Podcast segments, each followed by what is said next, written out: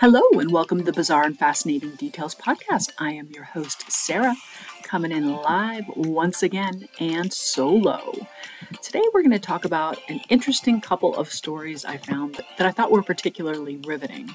All three of these articles have to do with either kidnapping or disappearances or strange disappearances. But the first one is Innocence Sold Kidnapping, Human Trafficking, Murder. What happened to missing teen Sophie Reeder?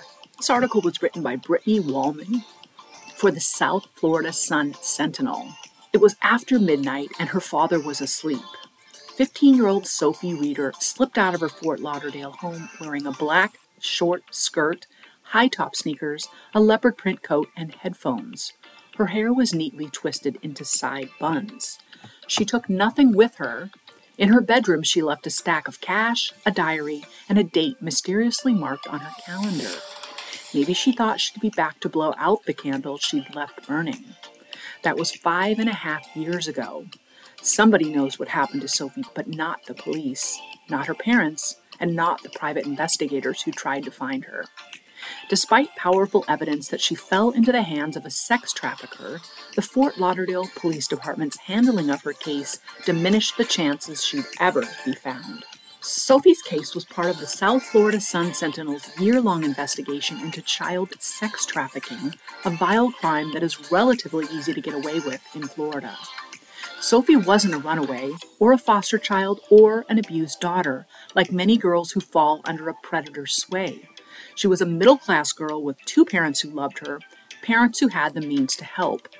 Friends and family saw red flags, but no one realized quite what they were seeing. Case shows that sex trafficking is common, hiding in plain sight. In Sophie's cell phone, police found messages she sent a friend discussing prices charged for commercial sex acts.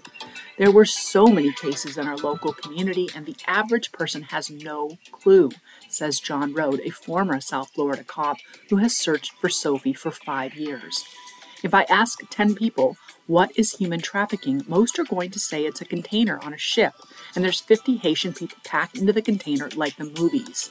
Most of the cases are just young runaway girls that get mixed up with the wrong person, and sooner or later they can't get out or they can't be found. Although most of their stories aren't told, children are reported missing every day in Florida. Last year, 2,166 kids were reported missing in Florida, according to the National Center for Missing and Exploited Children. All but 145 of them were eventually found. These children, runaways, and other missing kids are among the most vulnerable to sex trafficking, researchers have proven. Their stories are eerily similar. A girl with low self esteem meets an attentive older man. He may offer gifts, compliments, promises of a better life, or even love, but it's a trap. And finding them is an overwhelming task for local police. The year Sophie went missing, the Fort Lauderdale Police Department Missing Persons Unit had just two detectives and an aide to handle nearly 2,500 cases. When her father reported her missing, they didn't look for her, or at least not initially. They sent him home, assuring him she'd be back within a week. After seven weeks of utter silence from Sophie, police carried out a search warrant at the apartment where a felon was living, the man Sophie called last. The police department denied repeated requests from the Sun Sentinel for interviews for the case file, preventing anyone, including Sophie's family, from knowing what they've done to find her. The department has had five chiefs since Sophie disappeared. The latest chief, Patrick Lynn, declined to discuss the case or to allow those involved with it to talk to the Sun Sentinel. He believes we have provided you with all of the information that is available at this time related to this active case, spokeswoman Casey Liening wrote in an email. During the Sun Sentinel's reporting of this project, though, the police department in May offered its first reward in Sophie's case $25,000 for key information five years after she disappeared. In September, the day after declining the Sun Sentinel's most recent request for comment on the case, the department announced the creation of a new Endangered Persons Unit, where missing persons cases would benefit from a team of experts in human trafficking and child exploitation. The department declined to say whether the renewed attention to Sophie's case was an impetus for its new unit, whose seven detectives and one sergeant could dramatically improve outcomes in cases like Sophie's. The agency said there are thousands of internal emails about the unit's creation, and the newspaper would have to pay about $16,000 to obtain them. Unwanted, unloved, lonely. If Sophie is alive out there somewhere, she's 20. Her room in her dad's home in Citrus Isle in Fort Lauderdale remains that of a girl with one foot still in childhood. Pink walls, a doll collection, a bear in a pink dress on her bedspread, its nose bitten off by Roxy, the family dog. But beneath the surface, Sophie was floundering. She was caught between battling estranged parents, she was attending high school online from home, and was mixing with a dangerous crowd. She was distant and seemed depressed. I'm used, unwanted, unloved, lonely, she wrote in her diary. I'm like the penny you dropped under the sofa. But you don't care, because hell, it's just a penny. Her computer screensaver, now in police hands, poses a question that remains unanswered. Where do all the sad girls go? She felt very misunderstood, said her lifelong friend, Eliza, who asked that her last name not be published. She didn't want to go to regular schools. She didn't want to be around these, you know, regular people. When you feel like you are alone, feel like nobody gets you. Sophie was in the middle of puberty, figuring herself out, said her aunt, Kristen Milhorn, a schoolteacher. She was looking for affirmation, for someone to tell her she was amazing. Her dad could have told her that a million times, she said, but it wouldn't have been enough. She was easy prey. On her bedroom calendar, Sophie had marked one date, May 19, 2017. Nobody knows why she marked it, but it was, in fact, a remarkable day. It was the last time anyone in Sophie's family saw her. The week leading up to Sophie's disappearance was an emotional tempest not unusual for a teenage girl. She was at turns hopeful and happy, then despairing and lost. Nicole Twist last saw Sophie on Mother's Day, five days before her only child vanished. Sophie sat across from her at a Sweet Tomatoes restaurant in Fort Lauderdale. She seemed like a different person super talkative, talking about how beautiful she was, how she could be a model. She was going to go to California and marry Quentin Tarantino, Twist said in an interview with the Sun Sentinel. All this stuff, she was going to change her name. She told me that. When I look back, I just want to knock myself in the head. The conversation that day may have been just the latest warning sign for Twist, but she didn't know at the time how dangerous Sophie's situation had become. In a Facebook photo from that afternoon, Sophie is smiling in a white dress from the restaurant booth. A week later, that photo of Sophie would become a missing child poster. She spent her last day at home gluing artificial flowers to her computer wall, mirror, and bikini. She put Daisy in her father Patrick Reeder's hair, and they snapped a photo together, their last. Her friend Brooklyn Sharp said Sophie was unusually down that day, saying she felt like nobody. Around 11:30 p.m., Patrick Reeder saw Sophie pacing inside the house and told her to go to bed. Then he fell asleep, he said, and that was the last time I saw and spoke to Sophie. Late night walks weren't unusual for Sophie. Reeder allowed his daughter to come and go, family and friends told the Sun Sentinel. Sophie's parents were in conflict. Court records show, especially about custody and parenting of their daughter. And Sophie, who was in the care of a therapist, was lashing out, sometimes violently, against her mother. A judge granted Reeder full custody in 2015. Twist said her friends at the time counseled her to accept it. One of her latest communications to Reeder was to insist that he get their daughter back in school. They never spoke about her disappearance. Milhorn said that her brother is by nature laid back and non confrontational. He did his best parenting an emotional teen girl, she said. It's just a hard time, Milhorn said. Pat did everything he could, and you know, there's no manual for kids, especially teenagers in this day and age. So on Saturday morning, May 20th, when Reeder poked his head into his daughter's room and found it empty, he wasn't alarmed. He saw the candle burning and thought she'd lit it and gone on a morning walk, he said. Two days passed before he reported her missing, and Reeder told the Sun Sentinel that he believed she'd be back on her own. When she didn't turn up on Monday, the quiet mortgage consultant drove to the police department. He was met with nonchalance. That lady I did the report with on Monday morning, she said, they'll usually come back within a week, he recalled. I was like, okay, there must be this timeline. I had no detective experience, just what I see on TV, and that's it. On May 25th, five days after she vanished, the police put out a missing child poster. There were five sentences, including this Reeder suffers from undiagnosed depression and anxiety.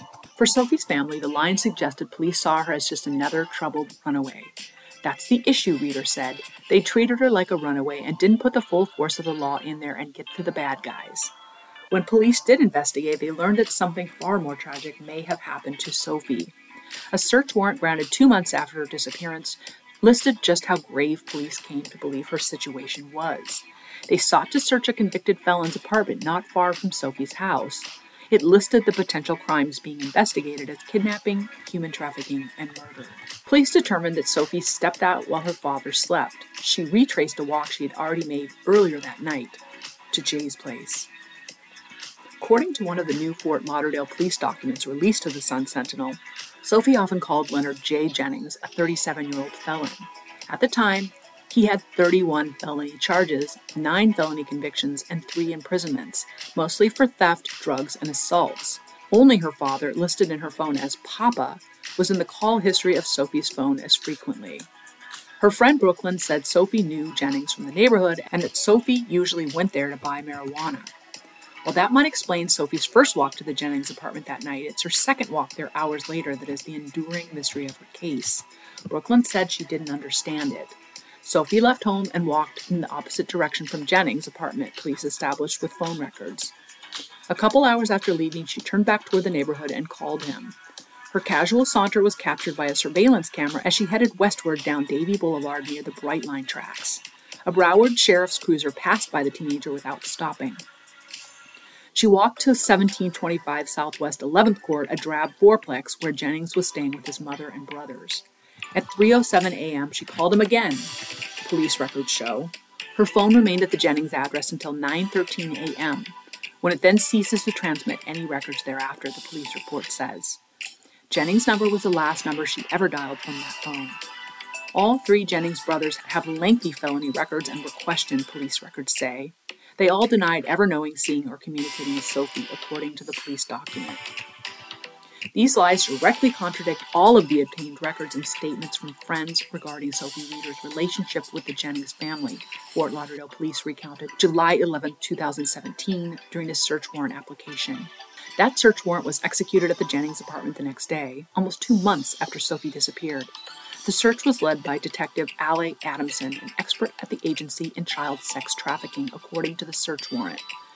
Police took 25 cell phones, two media players, three tablets, one journal, headphones, a hard drive, two computers, ammunition, a wig, a camcorder, and three digital cameras. But nothing belonging to Sophie was found there. They waited another year and went back after the Jennings family had moved. This time, police dusted for fingerprints and used chemicals to check for blood.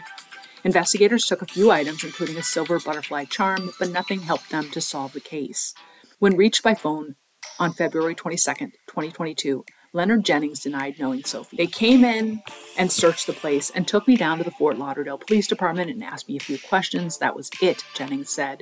I didn't know what happened to her. I can't answer you on that, man. I don't know. If I knew anything, I would let the police know when they took me in. Ma'am, I'm going to have to call you back. Is that okay? Is it okay if I call you back? He didn't call back.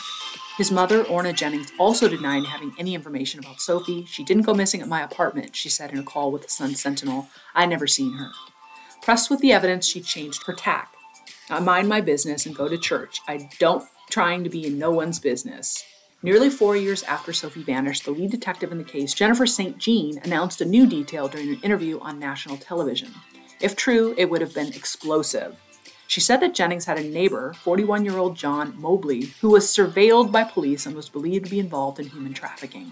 We did surveillance on multiple locations in that area, and um, the information that we obtained indicated there was some sort of operation going on, she told host Callahan Walsh, brother of Adam Walsh, who was kidnapped in 1981 at age six from Hollywood, Florida, at a mall and murdered. St. Jean went on to say that Jennings had called Mobley at 5 a.m. when Sophie was believed to be at the Jennings apartment. The bombshell revelation wasn't exactly true. A police spokesman later contradicted St. Jean, telling the Sun Sentinel the call wasn't made that night.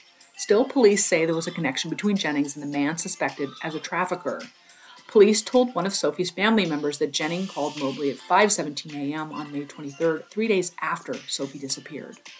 Court records show that around the time Sophie disappeared in 2017, Mobley lived at 1721 Southwest 11th Court in an apartment directly across from the Jennings unit. Fort Lauderdale police say Mobley is a suspected trafficker, though he has no trafficking arrest. Despite that, Fort Lauderdale police did not question Mobley, St. Jean said in a March 2021 interview on the Walsh's program. We knocked on his door with flyers of Sophie. He used very explicit language and told us to get a search warrant. So there's no cooperation whatsoever, St. Jean said on the show. The agency was unable to get a search warrant. No evidence has tied Mobley to the case, and the agency told the Sun Sentinel he could not be reached by reporters for comment. Another member of the Jennings family, Leonard's nephew Christopher Jennings, may have also been in contact with Sophie, her friends told the Sun Sentinel.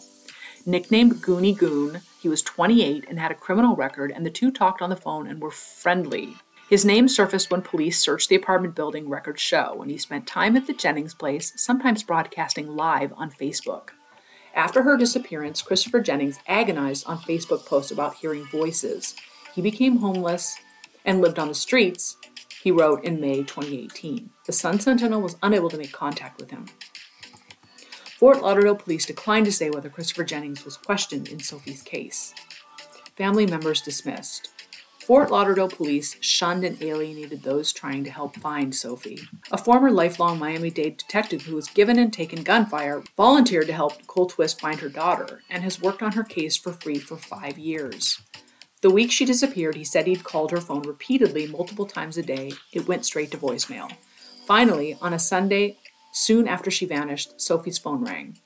In an adrenaline rush, he contacted the detectives working on Sophie's case, but three days went by before they responded. By then, Sophie's phone was off again.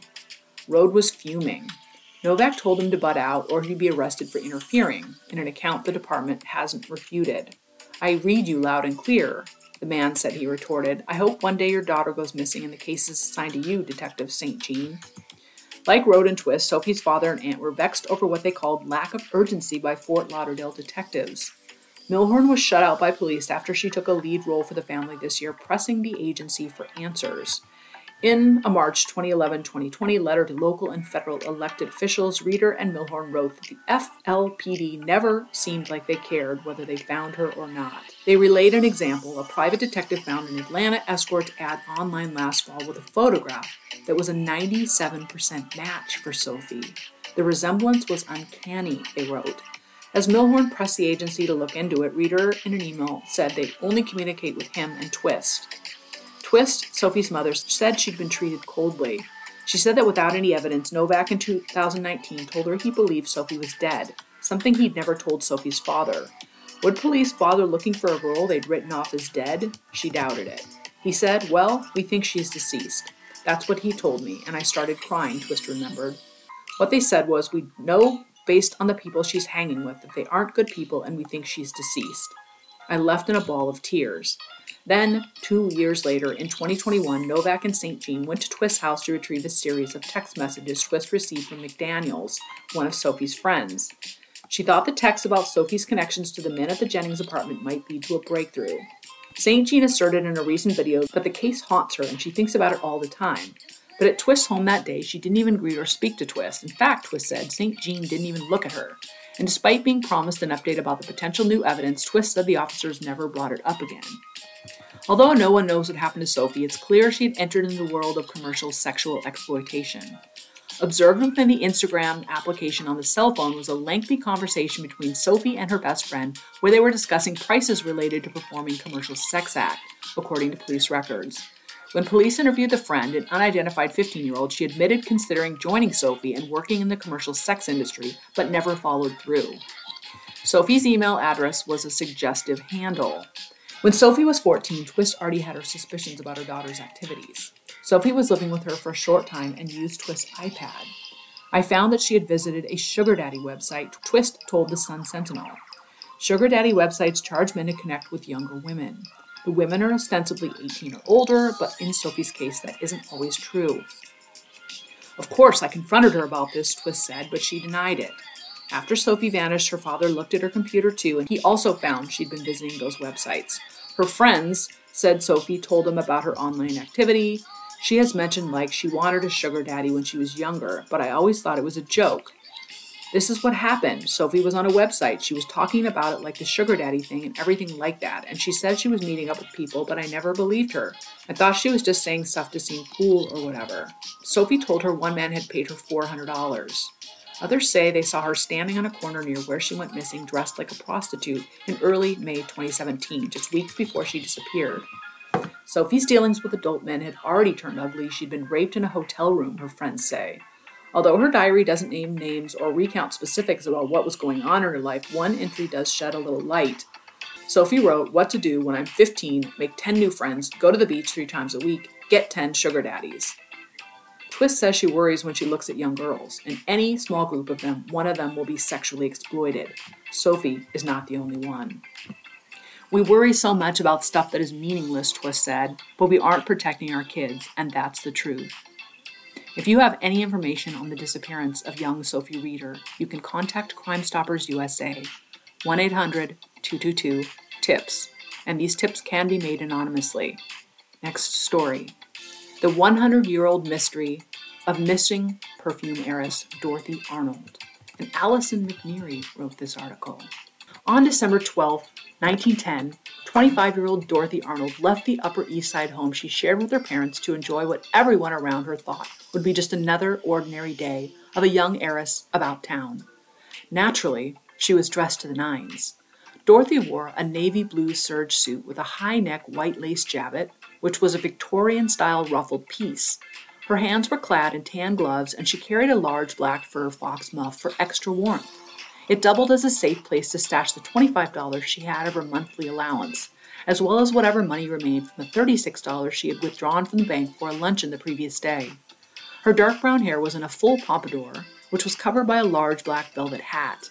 She accessorized the look with a lapis lazuli drop earrings, gold twist lover's knot ring, and an imitation tortoise shell comb, and a carved barrette. You wouldn't be wrong to think this sounds like a report from one of the day's illustrated issues of Vogue. We know what she was wearing because when she failed to return home, a detailed drawing of her costume eventually ran in the papers, looking eerily like a fashion spotlight on a woman about town. Dorothy told her mom she was off to shop for a dress to wear to her sister's coming out party, though when her steps were later tracked, they didn't go near the proverbial racks. Whether she failed to make it that far or whether she followed the time honored tradition of fibbing to your parents about where you're actually going, we'll never know. What she did do was brave the bracing air of a Manhattan December day to walk 52 blocks down Fifth Avenue, first stopping to buy some chocolates, charged to the family tab, before ending up in a bookstore where she ran into a close friend who later reported nothing seemed amiss. After that, she vanished. It's been over 100 years since Dorothy Arnold went missing, and it's safe to say the trail has gone cold as that December day. While rumors have never died down as to the mystery of the missing heiress, not one shred of evidence has suggested an answer to the question that plagued a family and a city for over a century. Mother will always think an accident has happened. In the wake of her disappearance, Dorothy was, by all accounts, the picture of a mostly proper young lady. She had plenty of friends, socialized as a good socialite should, and did more than keep up appearances. She followed the dictates of dear mom and dad and did what every good girl was supposed to do, although one does have to wonder if her parents were chapped that their daughter was still unwed, seeing as how the average age of marriage for women at that time was around 21. But the silence of history echoes when it comes to the inner lives of young women of that period, especially when their papers were mysteriously burned more than a year later. What is known is that Dorothy was a happy co ed, having graduated from Bryn Mawr, and that she had dreams of living the bohemian life of a writer, but her family was not supportive. Her father came from money and made considerably more of it as a partner at F.R. Arnold & Co., an importer whose main product was perfume and cologne. When he died in 1924, he would leave nothing to his missing daughter, who he had long since believed was dead. But that was nearly 15 years off, and he had enough money in 1910 that when reporters finally got wind of the missing girl, they went ahead and dubbed her an heiress. Being an heiress is nice and all, but Dorothy wanted to be a writer. To that end, she asked her parents for permission to move into an apartment in Greenwich Village, presumably to be where the other creative people were. The answer was a categorical no. Mr. Arnold brushed off her dreams of independence with the short pronouncement a good writer can write anywhere. So that's what Dorothy did. She wrote a short story and submitted it for consideration at McClure's. It was then that Dorothy made a decision that would come to haunt her, she told her family. A 1960 story in American Heritage recounts they all began teasing her unmercifully about her literary pretensions. As is the experience of most first time writers, her story was politely rejected. But Dorothy received that rejection while living at home with no support for her dreams. In the words of a news account, Dorothy now found life a torment among her amused relatives.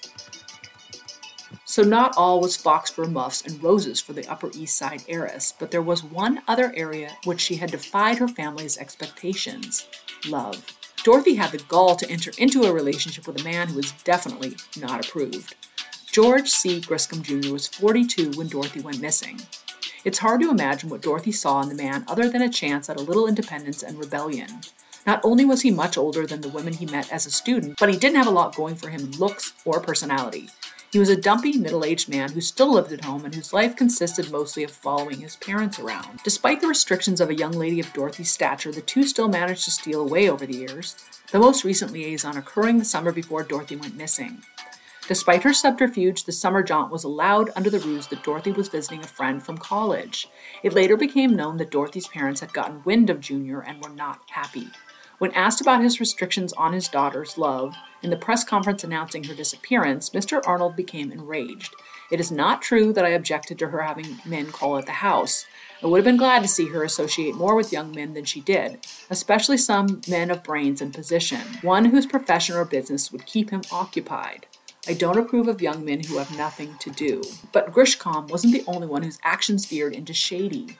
In the initial days after Dorothy failed to make it home, her family seemed more focused on protecting their reputation than finding their daughter.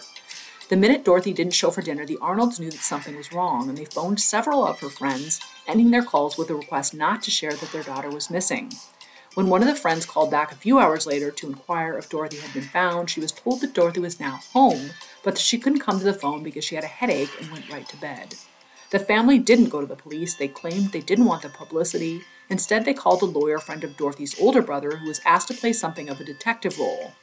One of the things he found when he initially searched her room was a pile of now unrecognizable papers smoldering in the fire. The family claimed she must have burned her latest unsuccessful manuscript. When the young lawyer turned up no clues, the Arnolds hired the Pinkertons. It was the renowned detective agency that finally convinced them to publicize the disappearance. Six weeks after Dorothy walked out of the house, they finally reported her missing to the NYPD. It was then that Dorothy's disappearance swept the nation, and the police insisted that Mr. Arnold make a statement to the press, publicly announcing the search for his daughter.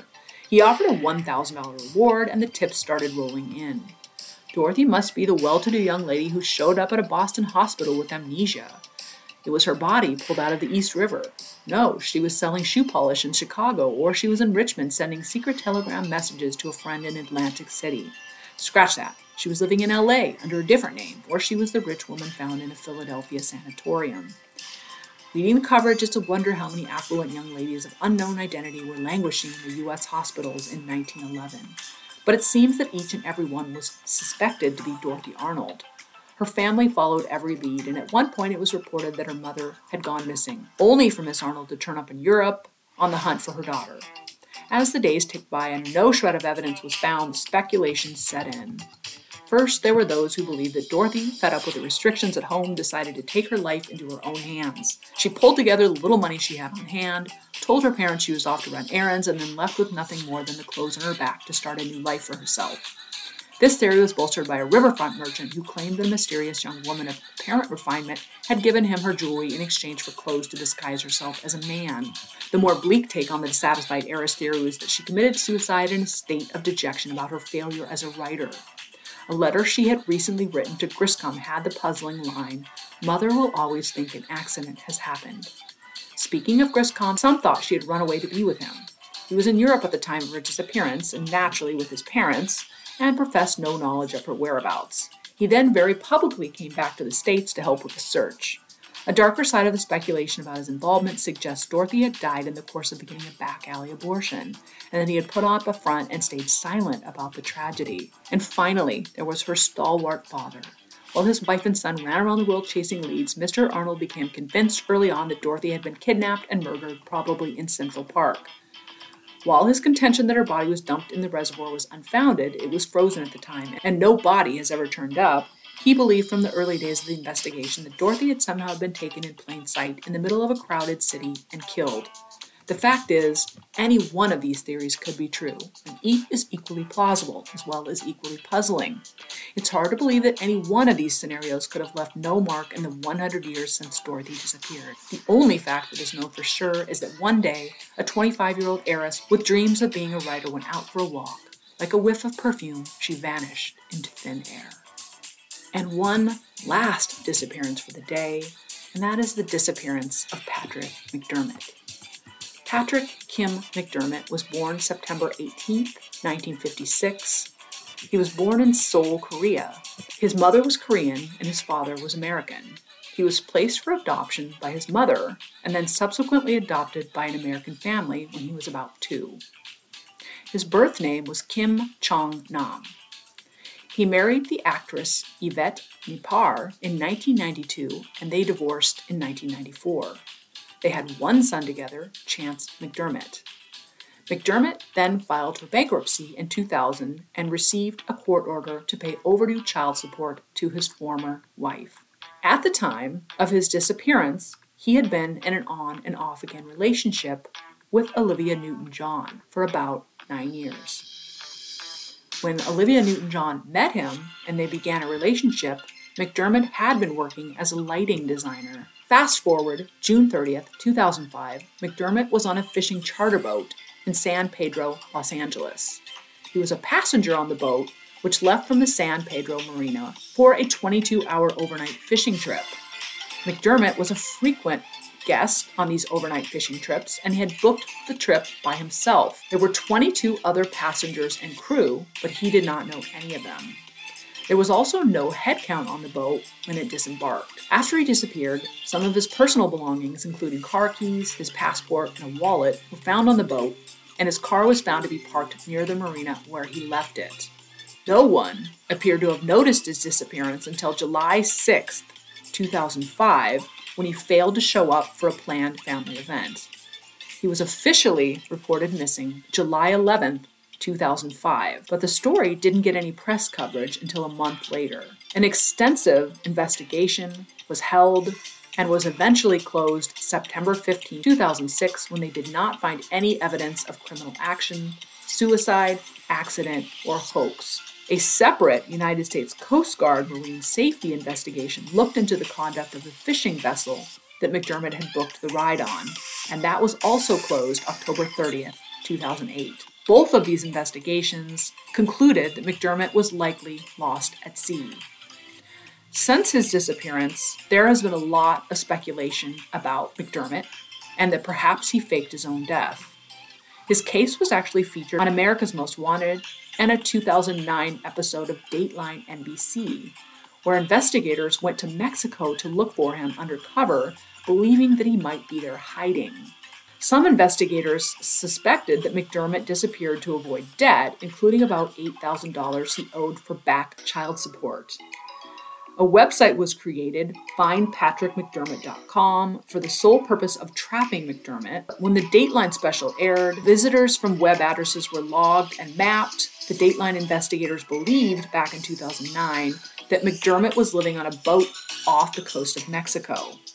They continued to track the hits on their website, and the investigators claimed there were about 20 sightings of McDermott's in both Mexico and Central America. January 2009, again, investigators alleged that he was alive and well in Mexico and asking to be left alone. Here's the official statement that was released by Philip Klein, who was hired by Dateline to find McDermott.